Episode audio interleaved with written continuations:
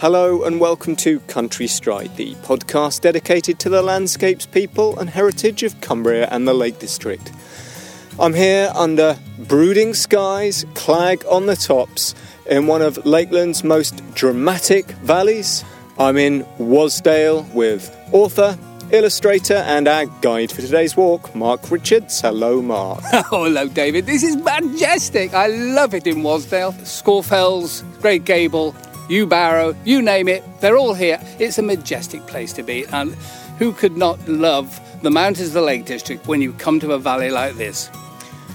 Yeah, always an absolute favourite, isn't it? Don't get here often enough, but fabulous to be here. It is very slightly rainy at the moment. We've got swallows sweeping around above the bracken here, and we're at Greendale Mark. Yep, a place that people come to if they want to explore Buckbarrow, Seatallan, Middlefell.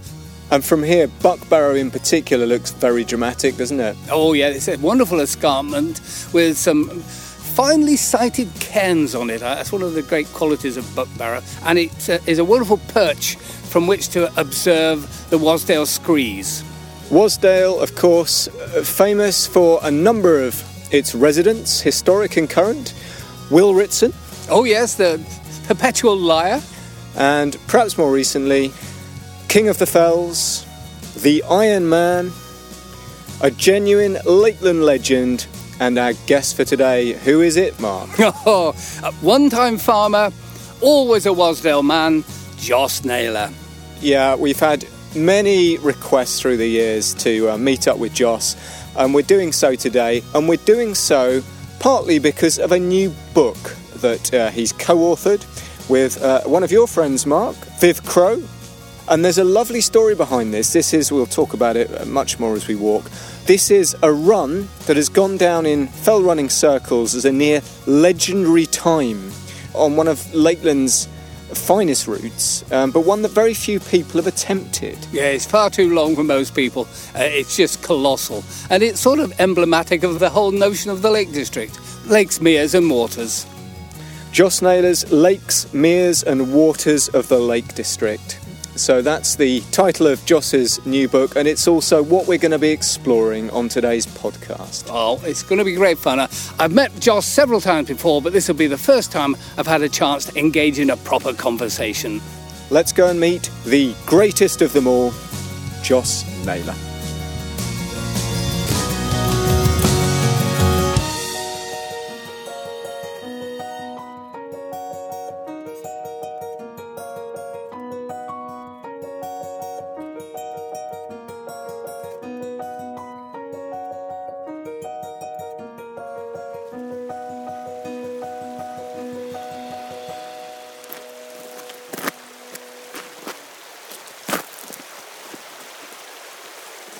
I'm at Greendale, a little hamlet, at the real entrance to Wasdale, where the great parade of crags dominate the view to the south.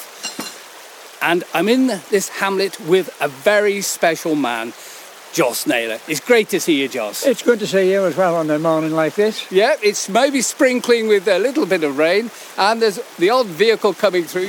There we go. You're never alone in Wasdale. No, Absolutely. This is a special place to you. it is. Aye, Greendale, uh, I retired here about 20 odd years ago, and the little retirement home's just about two or three hundred yards further on there. You'll see it in a minute when we move along. You're a Lakeland man through and through. I was born just about three or four miles further up the valley, Middle Row, Wasdale Head. Wow. Aye, and it's uh, been my own for this last more or less 85 years. Well, you're going to introduce us to the valley as well today and tell us a little bit about the very special run you did. What's the name of the run? It's the Lakes, Meres and Waters. When did you actually do this Lakes, Meres and Waters run? It'll be 38 years this summer, I reckon. How old were you then? 46, 47, somewhere about there, Right? in the prime of life. Oh, I think you're always in the prime well, of life. that's it, you've got to keep trying, haven't you? And uh, how long was the run? Now then, in miles, I wouldn't, couldn't tell you off the top of my head because I never measured it. It's actually 105 miles, Joss. I don't want to worry you, but it's quite a journey. How much ascent was involved? Uh, about 20 odd thousand, I think. It took you how long? Uh, 19 hours, 14 minutes, 20 seconds, I think. To the second. So who cares about how far it is? That's the time. Aye. And that's the time that anybody has to beat, and that is one colossal undertaking. Well, it stood the test of time up till now, like, you know, so. Yeah, absolutely. Aye, but you know, it isn't about records and things like that. It- It's about seeing the beauty of the Lake District. And that's what it all entails. you imbue all of that magic. What was the route, and how did you come upon it? Well, I always I knew knew of it for quite a few years because various people doing it, and I think Dave Meek, you know, he put the first bit together, and then uh, Leo Pollard followed on with his version. I gather you had this notion of adding some, and perhaps Viv, Viv Crow's with us, the author of the book, who put the book together with Joss. Um, can you explain why this was expanded, why he added waters? Um, Joss added just one water. He added Kentmere because he'd seen it. Um, he'd seen Dave Meek's version that the Leo Pollard ran. I think in 1981, Leo ran it, didn't he? He'd seen the 26 Lakes, Meres and Waters, and then he thought, well, what about Kentmere? you know, that's got mere in it. So he decided to add Kentmere Reservoir to to his list. The original list that uh, Dave Meek came up with was based on the one-inch map, the old one-inch map. Anything that was marked lake, mere, or water on the OS one-inch map got included on the route. Well, there you are, 105 miles completed in 1983. The time has never been bettered. Well, we're going to talk all about that during the course of the walk. So can you give us a bit of an outline as to where we're going today? We're just going to go along the road here up onto uh, the end of Buckbarrow. Magic. Absolute magic. Well, we can't wait to start. Let's get going. That's the answer.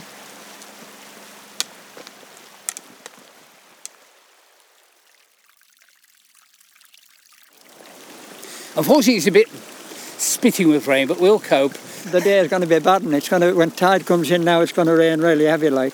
And I'm by what I call Greendale Beck, but I think you call it something else. It's what they call Cinnerdale Beck. I don't know where it got Cinnerdale from, but you know we call it Greendale Beck as well. When it runs into the lake, it's Cinnerdale Beck. Right, well, there's a Aye. Citadel uh, at Crummock Water, I know. Aye. Yeah, It was a burning area where they used to burn, Aye. make charcoal or something. Aye, well, there is odd bits of charcoal type stones in the bottom of some of them walls. Oh, I've come across it, and it's sort of more like a iron base sort of stuff. You know, so they must have smelled something in that line at one time Yeah. round here, like, you know. So it was in folk memory of, of that activity. Anyway, you were born in this valley. Where were you born, I was Joss? born at Middle Row at Wasdale Head, like, you know, but I spent a lot of time at Grindle when I was a small uh, child Right. to come down and help my grandfather's uh, airtime, like, you know. He had a farm here as well. Well, he used to always have a cow, you know, Oh. for, for his house, like, you know, in them days. Right. And uh, he had a caliper on his leg, poor old lad, Oh. you know. He used to knock about on a couple of sticks and he could let it fly because he used to swing himself through and he could land about three metres. he had a good action with him, like. Right. You developed your own style Aye. from him. I understand me. And so you, you were brought up on uh, Middle Row Farm. What's your early memories of that Aye, life? in them early days, you know, it was sort of end of the 30s, I can just so I remember odd things. Your early memories on the farm. Did you have a tractor and things? No, there was no tractor still. About 1951, 52 before we got the tractors. Everything was sort of done with horses up until, I would say, 1950 anyways. So how did you cut your hay?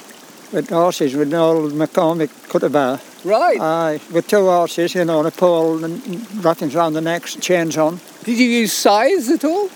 Just when I used to come down to, to my grandfathers and grandmothers, they lived there, Yep. and he always had a cow, and he used to cut that little field, there's a third field over there, All by your scythe. with a scythe. Every day that he, you know, he cut a little bit extra, you know.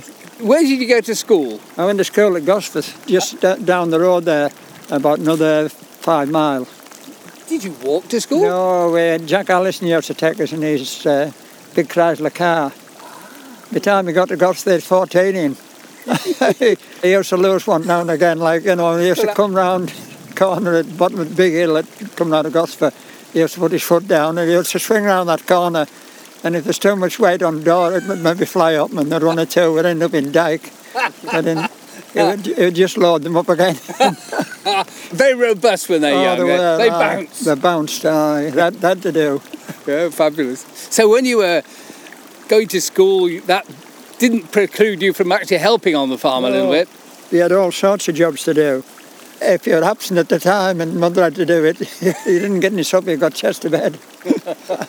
You were an energetic lad, clearly. Obviously, there was a bit of sport at school. Well, there was a bit of football. We used to play football in the clogs. In clogs? Maybe a weekend I used to go down and stop at the side at Gosforth. We never won any matches, like, you know, but we, we kicked it off like the shins, I think. More shin kicking than ball kicking. I would say. So occasionally you, you did get guests at Middle Row. Aye. Well, in them days, you, you know, you had to employ men to work on the farm and they had to be paid. And mother used to take visitors in, make teas and that. And uh, that was the way of getting revenue in. You, you know, it just kept people in, in the valleys like. Diversification even years and years ago. Oh, God, in them days it was serious. Like, you know, the only thing that was worth anything was wool off sheep and, you know, that was about it. And, and visitors.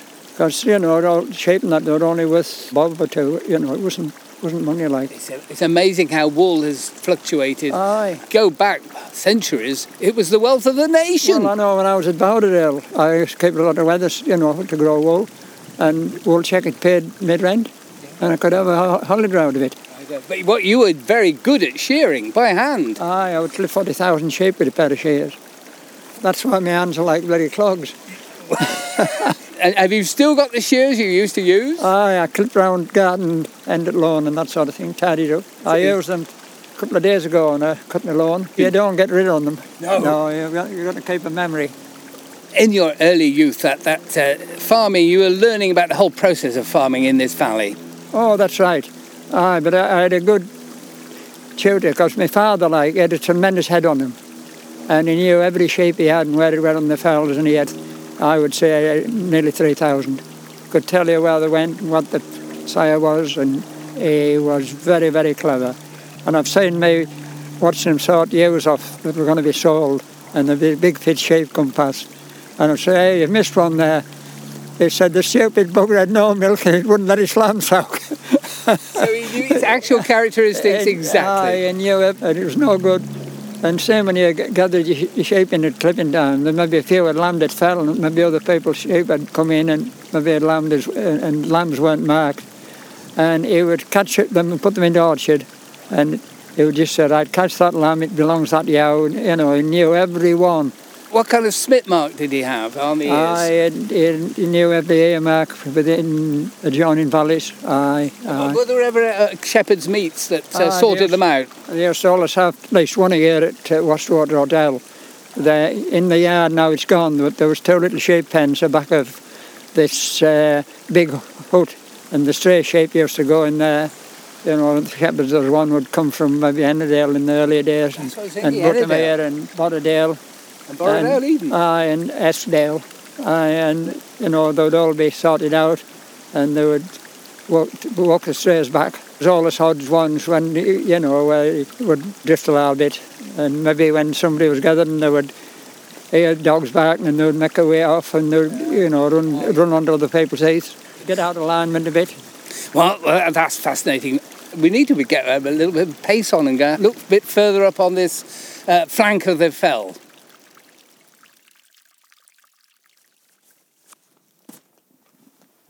Well, we've come up to a, a fold, well, a, more of a bield. It's a curved, walled area with, with a very distinctive stone in the middle of it, which, Joss, you seem to feel that that has some significance.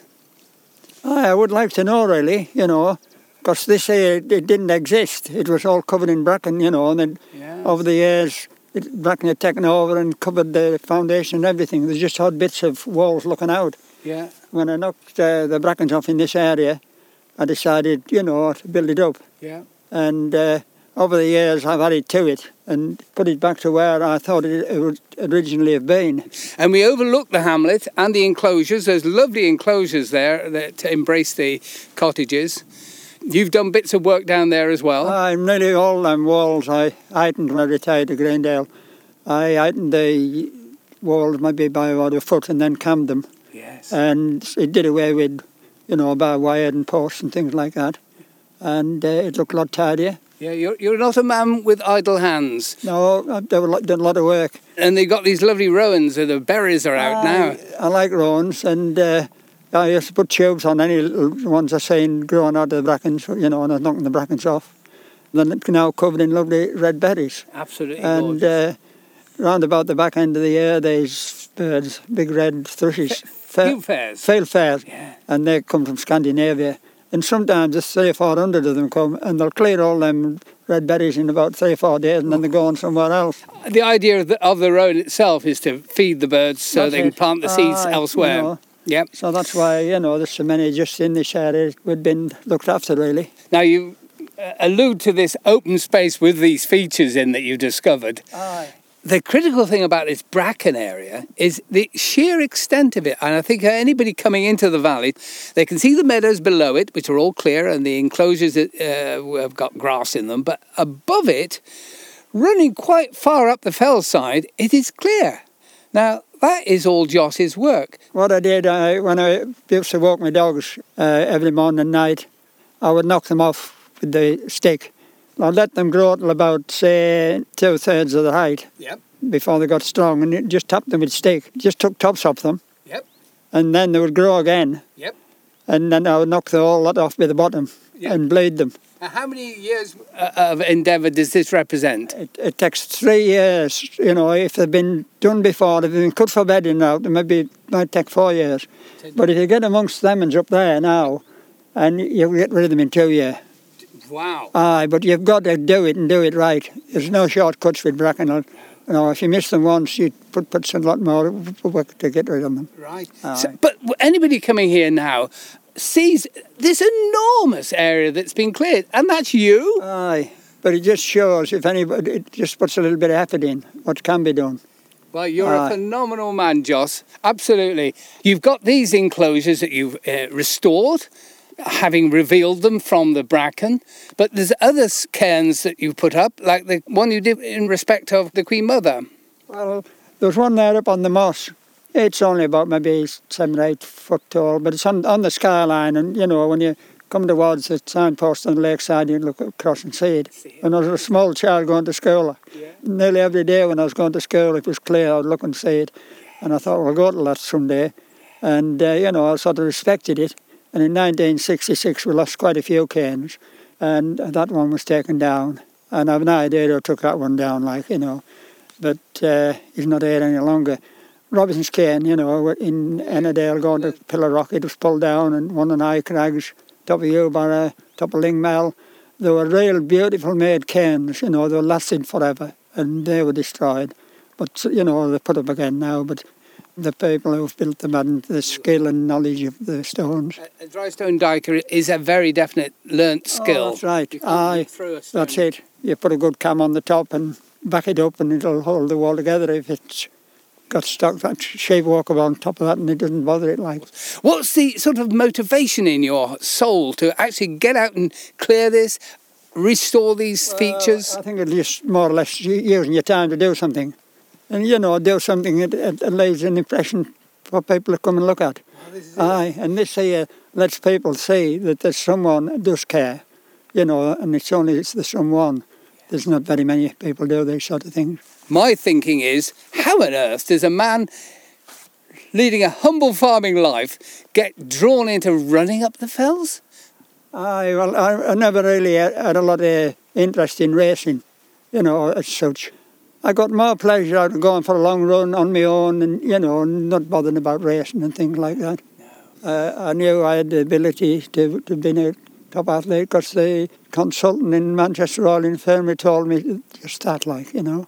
Kept us for a week for a guinea pig. I had more interviews than soft milk.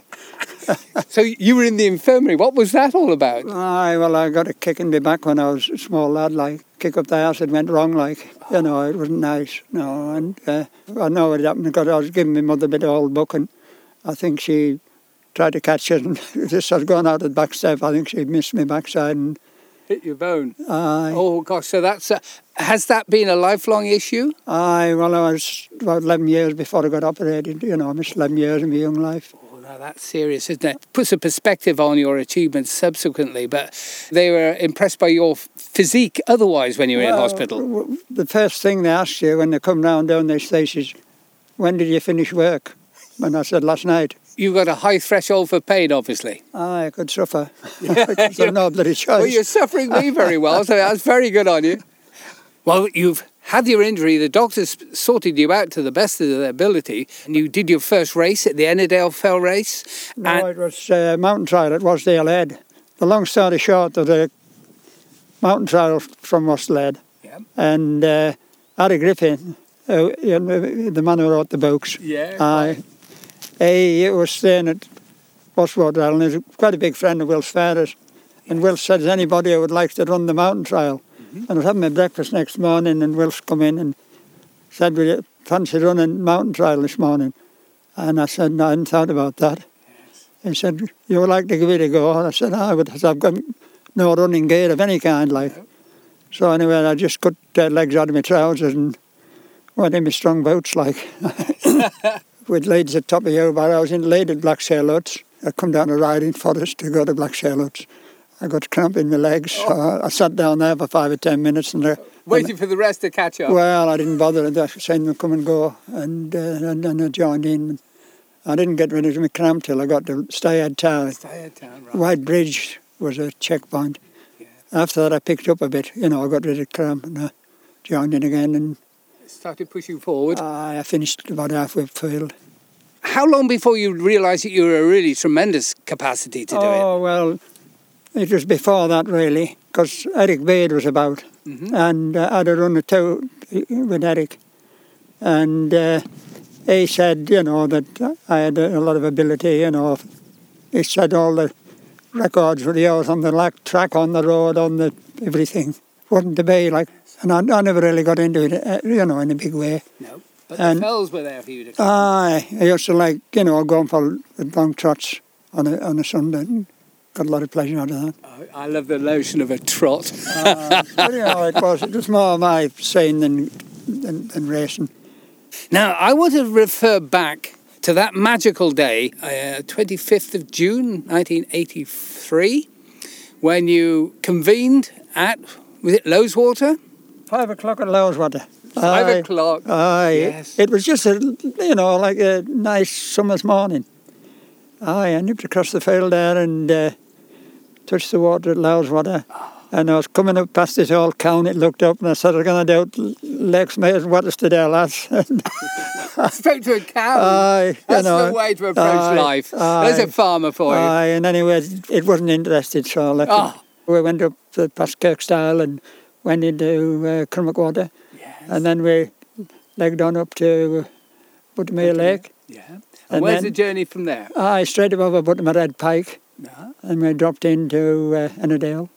And uh, John Wild, John Wild. aye, he, he was waiting for us there, and they ran till uh, Wastwater, Yeah. up Deep Gill. We got lost coming under uh, Haycock. We lost 10 minutes or so there. We ended up in Topstock Glade.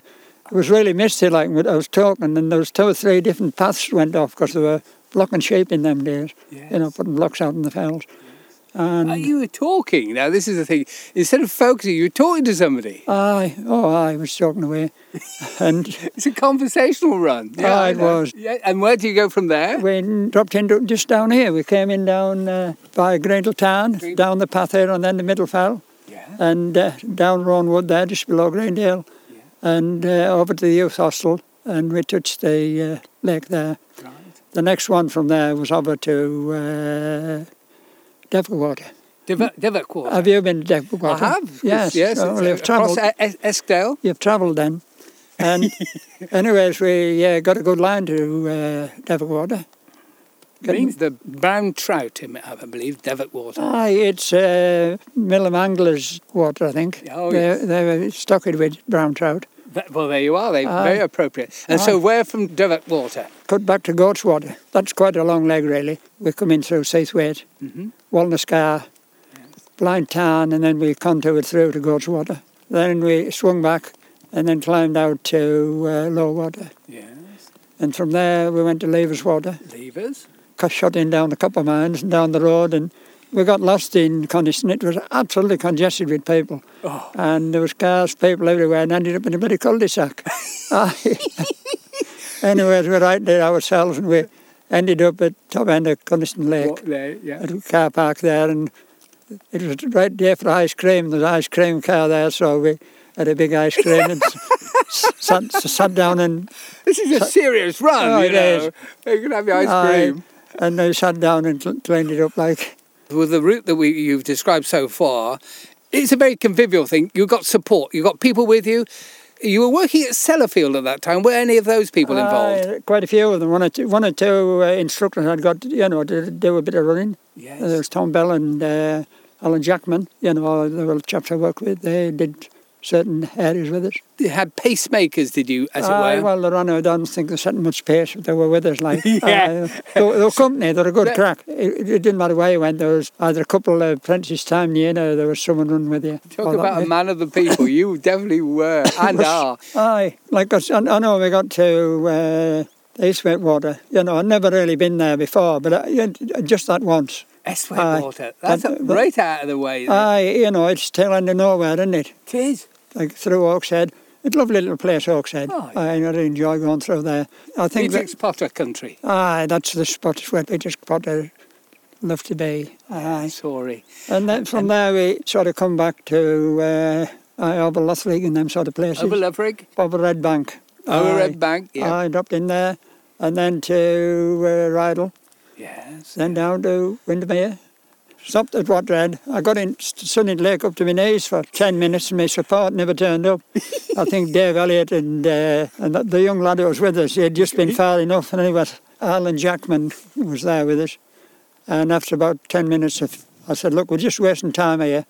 So we shot down the road to Low Lowood and then from out there so as the support vehicle could give us a, a drink and a bite to eat like. You've given us a feel for the journey. I'd like to see a bit more of this walk, and then we'll go continue the journey from Troutbeck.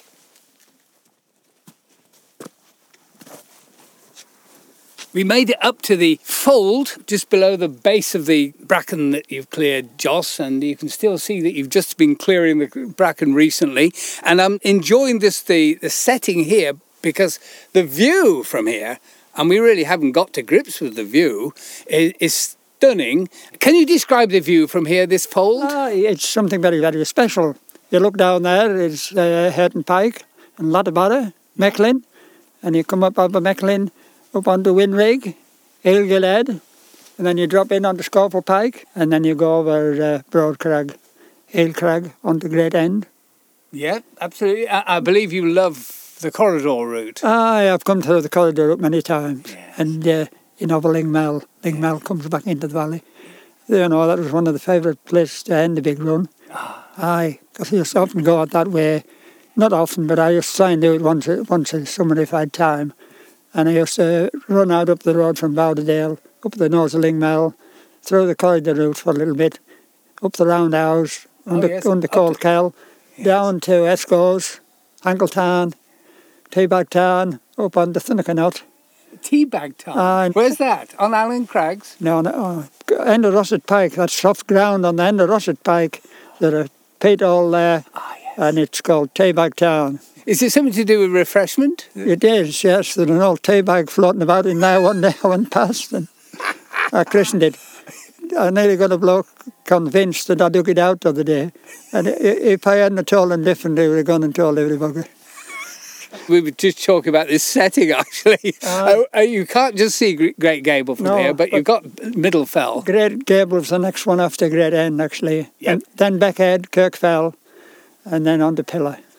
Now that's a grand panorama, a physical journey. I'm fascinated by the actual little enclosure, the fold that you've got us in the midst of. What do you think it originally was? I think it was a, a place where there were, in the olden days when there wasn't a lot of sheep dips and uh, DDT and stuff, Yeah. and they would cut some into those little enclosures to get the maggots off them. You'd have a dog and maybe a bit of a heck there to stop them from getting out. Heck, And- of course, is a gate. Yeah. And uh, this here is something very special. I bet there have been old shepherd sat on that stone many, many times. There's a bit of bedrock there with, with a stone wedged in And it. it's as level as can be without a level of the high, and it's not far off. And they've been an old lad sat on there many, many times. Shepherds have been here for centuries. It'd be nice to know more about it, wouldn't Yeah. it? You know, there's history there. And you've got two different kinds of stone built into this. A lot of these ones here, they're called through stones. Yep.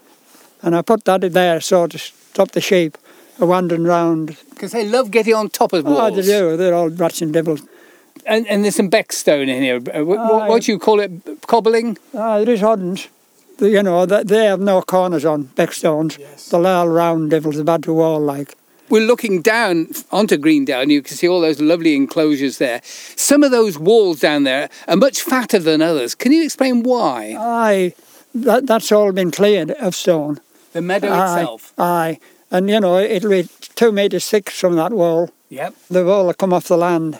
You know, they'll come down the river. Yep. That river used to go the other way, and it was in the 1914-18 war Yes. that uh, the prisoners of war, German and Italians, Yes. and they, you know, built the wall up either side of the river and made it stable like. So Greendale Beck was improved by their efforts. You became a farmer yourself after your Middle Row days. You took over Bowderdale Farm. Aye, that was 1963. I moved to Bowderdale. Aye, from, Were you a tenant? I was a tenant then. Aye, aye. What was the size of your flock? Uh, just there was 125 stock sheep, right up. Aye. That means, of course, you were actually up on the fells doing things. What sort of activities were you involved in, in farming terms? Well, a lot of gathering, sheep gathering. I used to gather for you know a lot of people. Then we used to gather for the end of the lads. You know, there'd be four to five different sheep we used to gather. I used together for a chap called Jackson Faden. His sheep went on Iron Crag. Well, the other lads' sheep, some of them went uh, under Haycock and uh, up until Gouda Crag and there, like. I used to gather right back till the Druid Circle there, you know, where you come up out of Hennerdale onto the, the common. And you know, in them days, a lot of sheep on the fells. Maybe three or four thousand sheep when we got back there. Like, Wow, that Aye. takes some gathering when you've got uh, that number of sheep. And how many dogs would be uh, involved? Uh, well, there'd be a fair number of dogs, but I know one morning I set off from Bowderdale, quarter to nine, and I had them all gathered at coming on to the Druid Circle there at eleven o'clock. Whoa. Plenty of dog power, and they knew where they were going like dogs. I had one in particular all last year. I used to send it in, you know, when I was climbing out Haycock in there on saddle that runs sort of from Deep Guild through to Quality Corner. Mm. and it knew where it was going. And uh, I had one called Patchy who was fancied himself a bit. He used to get excited when he set him off, and he used to run in off the end of the core down there at the bottom of Wormgill, and he would bark every step, and them sheep prick the lugs up and out of there like rockets. uh, Did you say Wormdale? Did Wormgill, Yeah, well, Wormgill. Oh, yes. it I- runs sort of from uh, Wall on Core down to the uh, waterworks at uh, bottom of Wormgill, What's the mountain pinfold there? just as you come out of the forest there. Yes. It's called, what is it? Br- Bratstones. Samson's Bratfall, that kind of Aye, thing. that's it. Tell the listeners what a Bratfall was. a brat. There was the brat twinders. I see. Yes. Aye, that's yeah. where it would probably come from. There was sort of a heart-shaped thing, Yes, heart shaped. aye, that you stitched onto these young lady shape from the top of the tail about four inches down Yes. to stop the rams from mating them because with they weren't uh, matured enough to suck the lamb. It's contraceptive. It's a contraceptive for sheep. Uh, we're into it now. Yeah. And uh, you, you were involved with the Wasdale Head Show. A good show, Herdwick's there. Probably one of the best show of Herdwick's anywhere, you know, in the Herdwick calendar. Don't tell Eskdale. No, they're, they're running a good second. Absolutely. Uh, did you ever go drinking at all? Did you go to the uh, inn? Aye, like a pint of toe Guinness, like. Guinness. Aye. So there, there you are, listeners. If you want to know, d- don't go for supplements. Go for Guinness. Aye, I've drunk Guinness for 80 years now. It saved my life. I got my tonsils taken out when I was about four, four years old, somewhere about there. They made a mess of it. oh, Like, I can feel them taking them out yet. We went in, there's about eight or ten of us sitting on this little trolley thing. They sort of put half a mask over your face and the, the, the thing like an ice cream scoop mm-hmm. and they push it down your throat and they made a mess of my throat and I couldn't, you know, eat. I would say for three or four weeks. And I was on Guinness and cream. So uh, Mr. Guinness, that's something to be very thankful for that I have. whoever Mr. Guinness was, he was a pure genius. He was. He developed something that was useful. this is not a bloody comedy act, you know, it's serious stuff.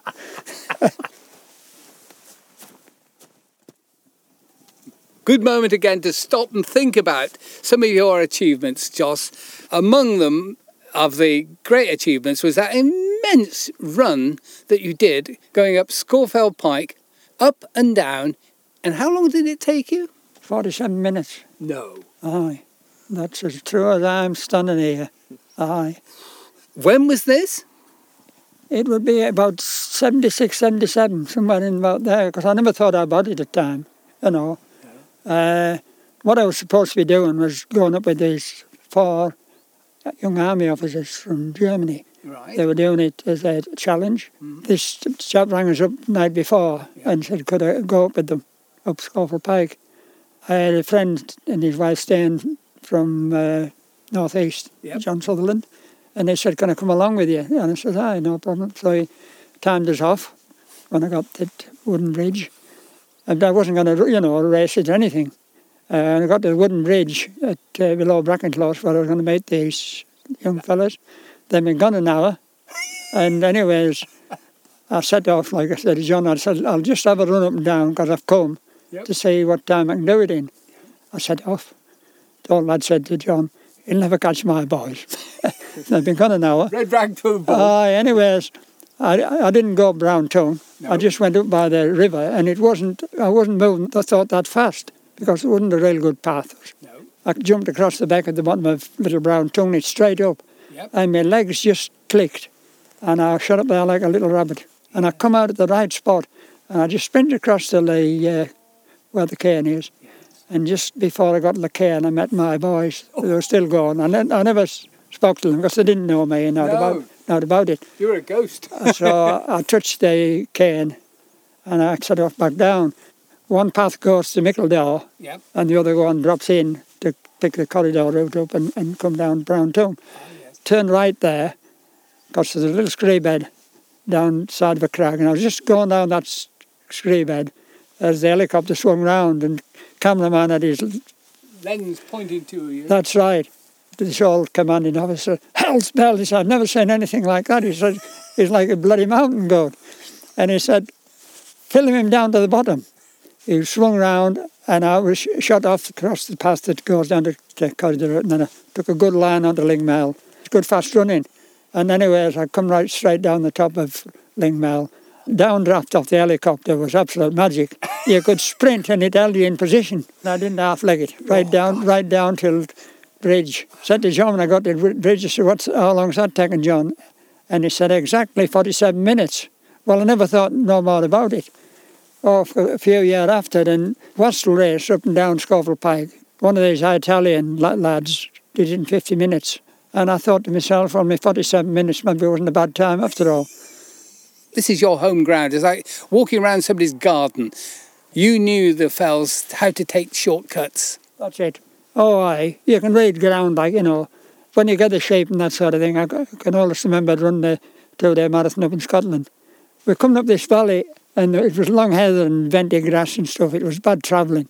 And there was shape on fells, like, and there was a bit of a clear bit of ground sort of running with this crag.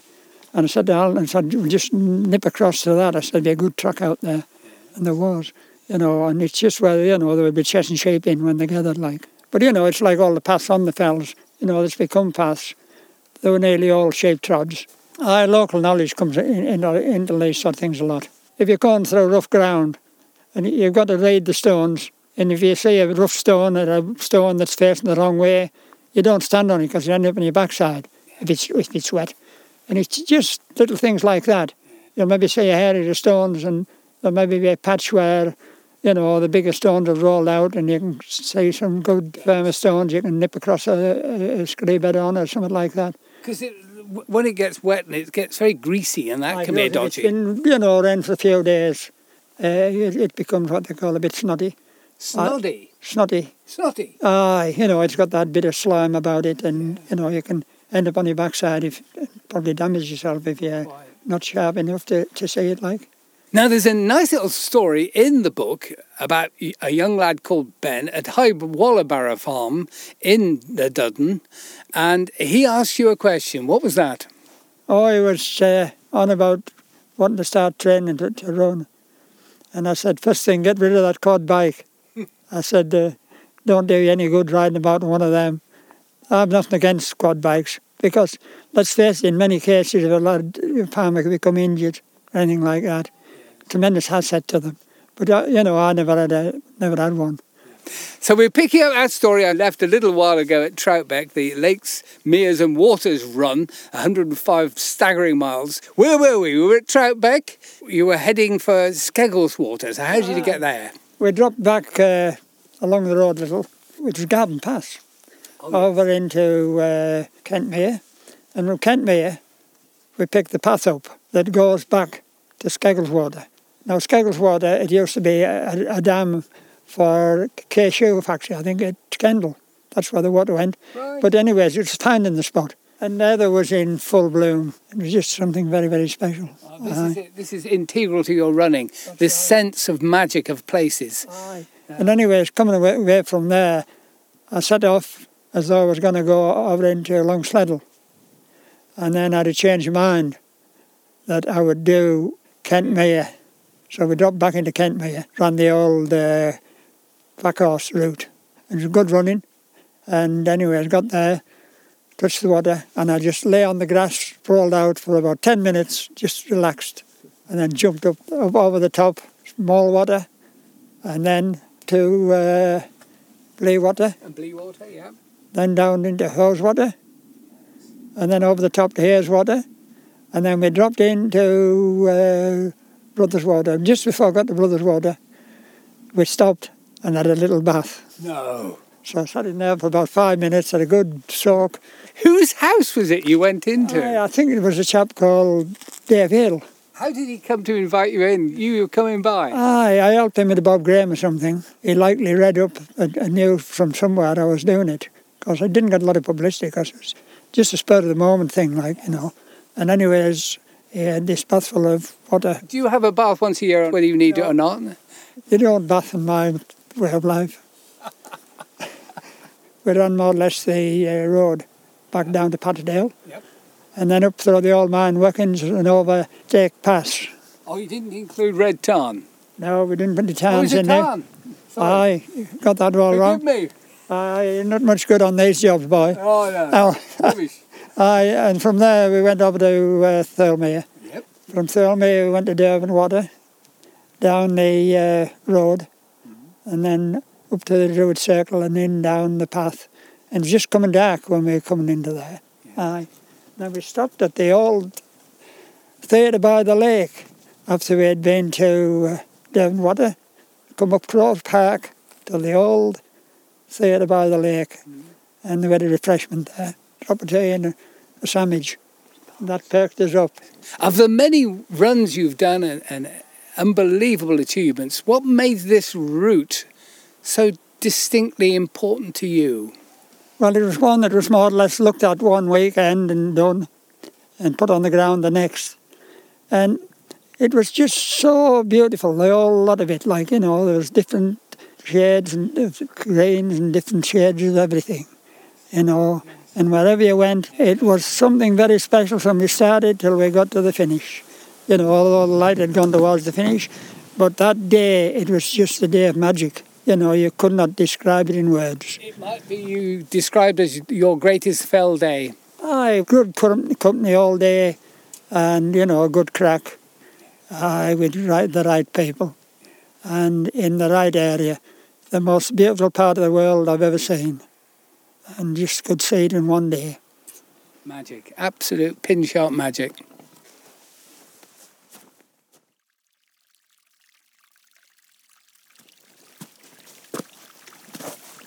Your achievements are quite legendary and legion in their number. And um, what we'd like you to do is to give us, in the shortest response possible, what the abiding memories of these treks were. We have uh, ready made Viv Crow here, who's written the book with you.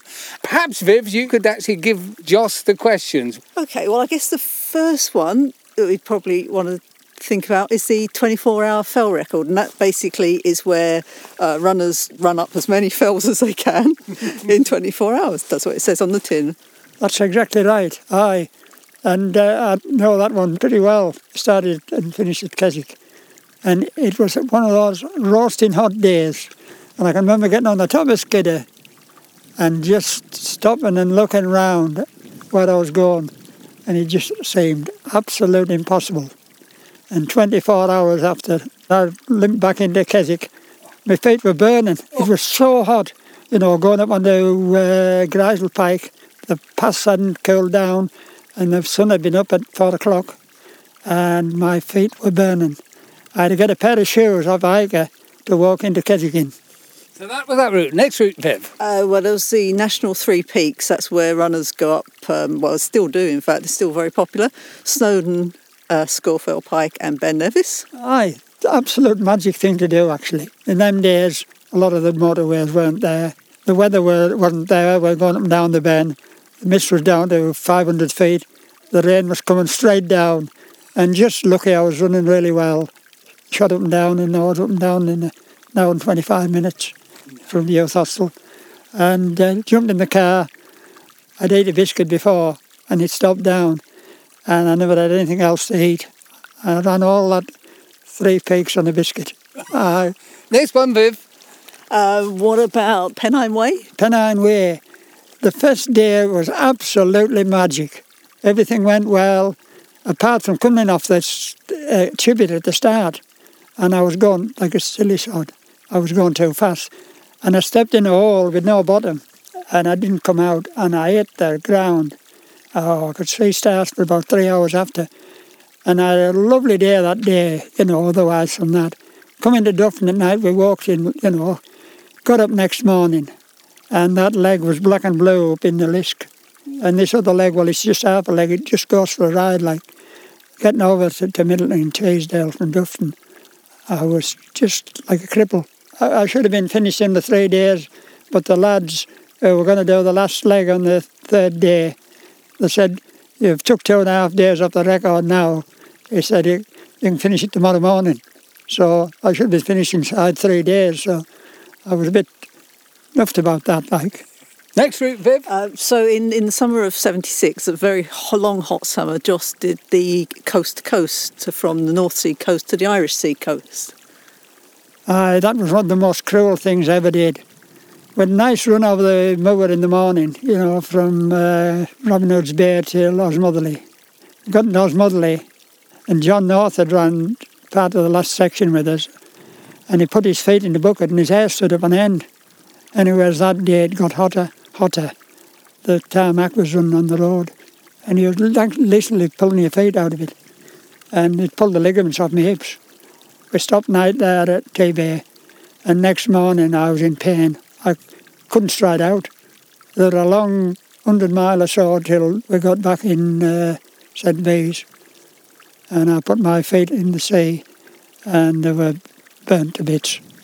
Lost the pads off my feet and ten toenails. It was absolutely disgusting. I'll never forget that as long as I live. It was literally torture. Next one, Viv. Right, well, for Joss's 60th birthday, uh, so that would have been 1996, wouldn't it? Um, he did 60 peaks in 24 hours, is that right, Joss? I, I can't remember now what the time we were going to do them in, but anyways, first 12 hours went really well. And then my legs started to go, and I'd been badly poisoned with uh, organic phosphorus sheep dip. And uh, it had bothered nerve ends in my legs and that.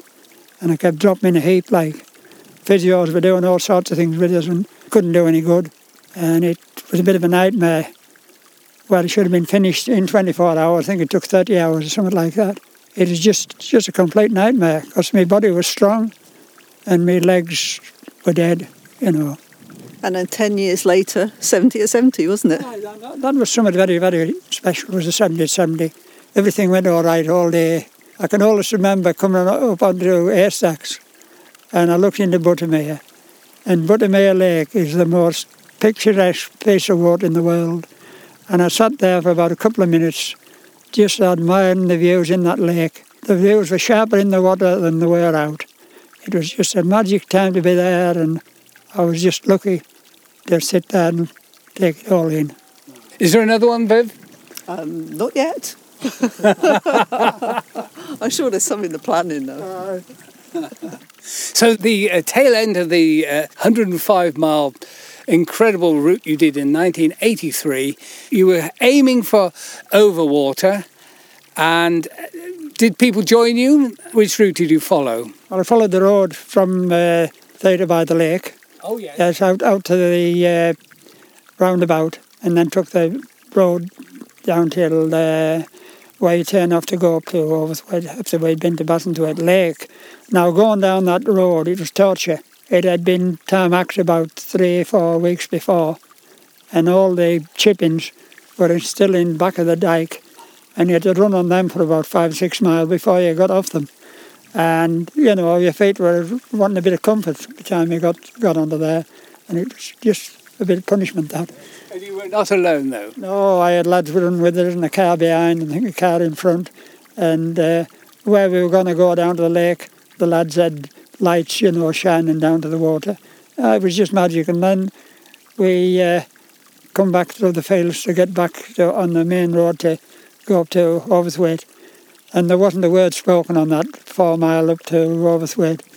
Agony and the ecstasy, you might Ah, say. It, it was in my mind I was going to run the lot, so I, I dug in and ran it. But the lads with us, they weren't talking, they were just digging in in the car lights like that. And then we got there and there was lads with lights, you know, shining on the path to the water. And then we had a good crack after and then we all went home. Uh, got up next morning fit and now it went wrong and when things don't go wrong, you know, you take no harm. Uh, It was a pretty significant achievement because you actually broke the record by several hours. I I don't know, about six hours. I never thought about that. You set, uh, set a gauntlet, but nobody's really taken advantage of or been able to face. Uh, It's lasted longer than the Bob Graham did. And there's been some uh, amazing achievements since, uh, like Steve Birkinshaw and so oh, on. Oh, God, I, you know, there's Sabrina Shirley, what do I call her? She is something very, very special, like, you know. You, you are great admirers for others. I, I, like, I like to go and see them doing these things, like, you know, and it just gets people out and gets people in this world see what can be done. In the Felrunny community, you get involved, you give medals out, you encourage youngsters. But, you know, they go through an age group, and there isn't a big lot of age group that come out of that age group. When they get this 15, 16 year old, they find there's such things in the world as girls, but you get that small element that continue, and they're really great people. It's a pity more, you know, get lost in that uh, transaction of life because we lose a lot of good athletes and good people like it's the stress of life, you know, and you're trying to make, you know, a career for yourselves and that sort of thing. You might be having time to, you know, go fell running or cycling, whatever you did. But in all sports, it's keeping people doing it because it occupies the minds, it builds a relationship up. Have you got just one nugget of advice for uh, an aspiring fell runner? For any young fell runner, make sure he can enjoy his own company and get into the way of life around him when he's out.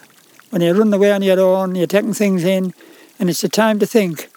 And you can think and put your life right when you're away out on your own. And I tell you what, it's a great way to be. But just run along, taking things in, relaxing, and switch anything that's bad out of your mind and come back a better person. Well, certainly, you're an exemplary example of that, all of that. This is the, the quick fires. Joss, what's your first Lakeland memory?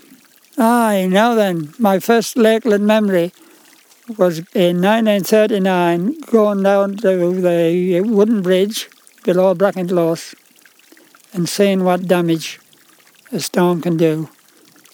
And it was something that stuck in my mind for the rest of my life, just to see the damage water can do, because it, it would wash out probably two or three years of people's work.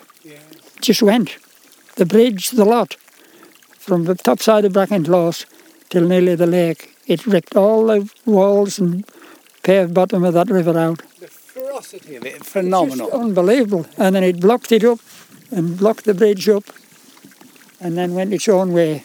What's your favourite Lakeland fell? Yewbarrow was always the one because I went up there when I was about four year old, you know, to get the shape. And it, it's always been a big part of my life, like, you know. It's a lovely fell. Wainwright or Wordsworth? I, I think Wordsworth was probably a, a more joyful fellow, but for leaving the legend, Wainwright's the man because he's given a lot of people a lot of pleasure. But he wasn't probably the most pleasurable person to meet on the fells out like that. I've seen him odd times. He was one of them chaps, you know, he never had a smile on his face. He just very solemn. He would look the other way when you're meeting him, like, wanted to be non-approachable, like, you know. He was definitely not like you, Joss. Have you got a favourite lake, mere, or water? I Buttermere Lake is my favourite uh, water. I got that feeling earlier on. Have you a favourite Lakeland food? you don't eat much. I'll tell you what I used to like, and you can't get it anymore. A bit of good home cured ham, fried in a bit of good fat. Aye. Have you a favourite Lakeland view? Aye, it's it's the old view of Wasdale and what's Lead, you know, from the bottom of the lake, and it's just a very very special thing. Here's a good one for you then, uh, Joss. Have you a Cumbrian hero or heroine, dead or alive? Beatrix Potter. Why would that be in Aye, your terms? A lot, you know, for children worldwide now, and keep reprinting, and she did a lot for Herdwick sheep. You know, and it's a pity now that they want to take all the sheep and that off the fells, because it isn't necessary. And what's laid, it should have been something very, very special. It should have been treasured. People come and they don't say anything. They don't know what they come for. And you say to them, did you say such and such? And they say no. And they'll walk past it. And it just brings reality home why a lot of these people come. A big percentage of them, they don't go above above 150 metres away from the cars. It just baffles me. If you had an opportunity to choose a Lakeland book that you'd like to take with you on to a desert island, I know then, I think the book that Vivienne's wrote and Steve Wilson's photographs in it, I would take that. don't blame you. A good writer and a wonderful hero in the midst of it. And one of the really lovely things about this book that you and Viv have created is that the proceeds are going to a charity. I, my part of it is going to Brathay Trust in Ambleside. Uh, they take literally thousands of young people from deprived areas who have gone wrong in life. They turn their lives around, and 70% of them, you know, never offend again. And I think it's a credit to Brathay for what they do. They do a fantastic job, and uh, I hope they continue. What would you be your perfect Lakeland day? Aye, now then, just have a good walk, a good crack, and a couple of pints of Guinness there my feet up.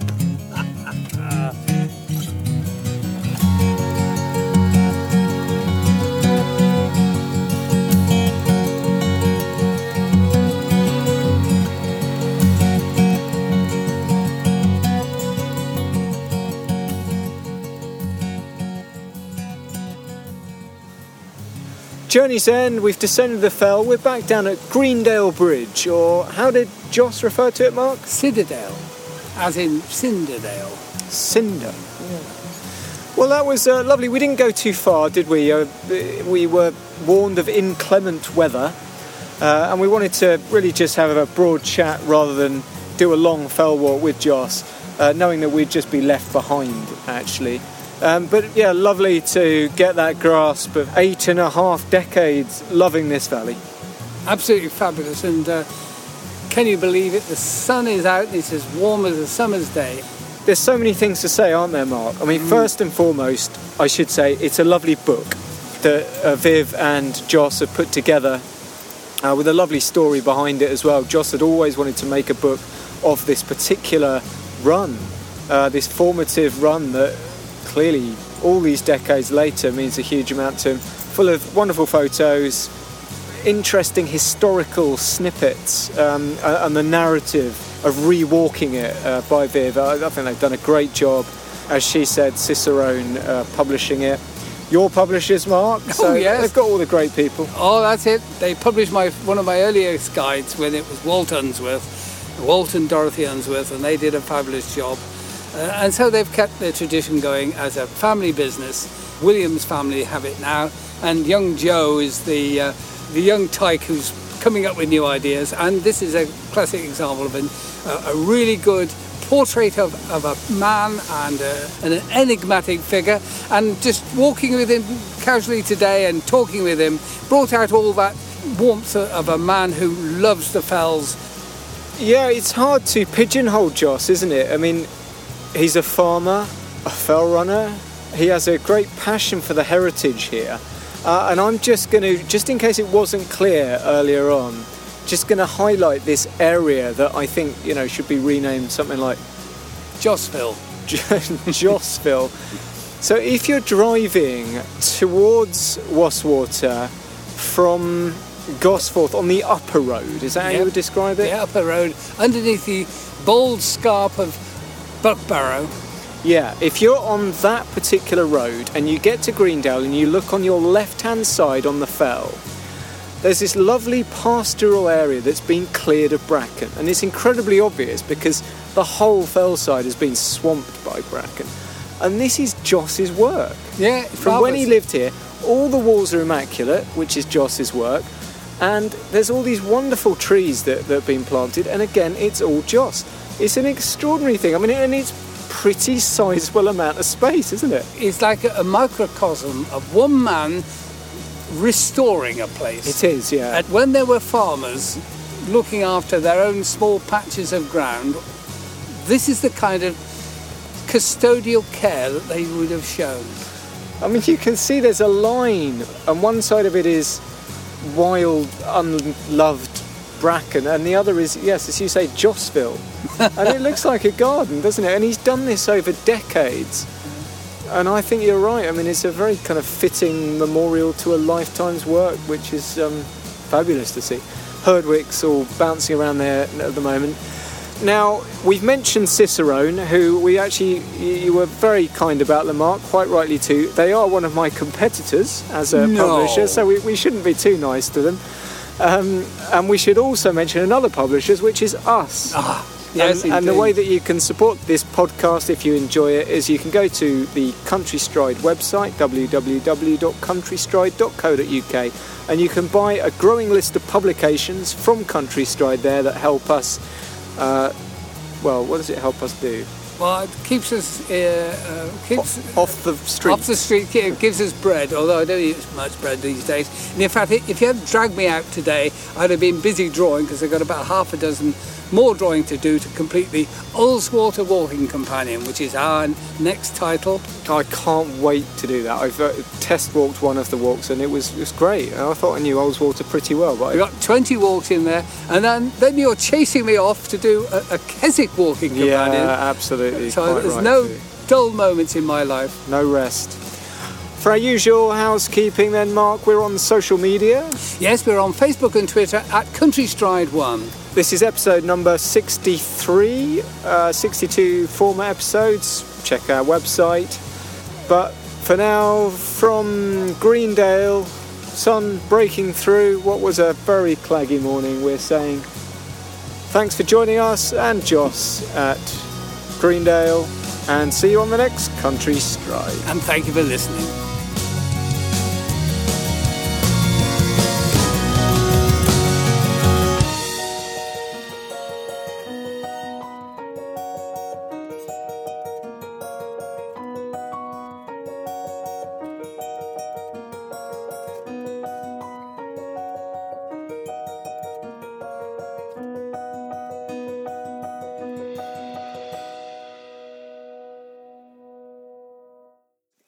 That, that flowers. Uh, but, Buttermere. You- where did you where, where did you find this of that? This bugger had you. Are you sort of in charge here? Me, I, I'm- I sort of, you, you relate to me, but I'm not in charge of anything. Right. There's a sheep over there that's more in charge than I am. Well, at least it knows bugger all about it.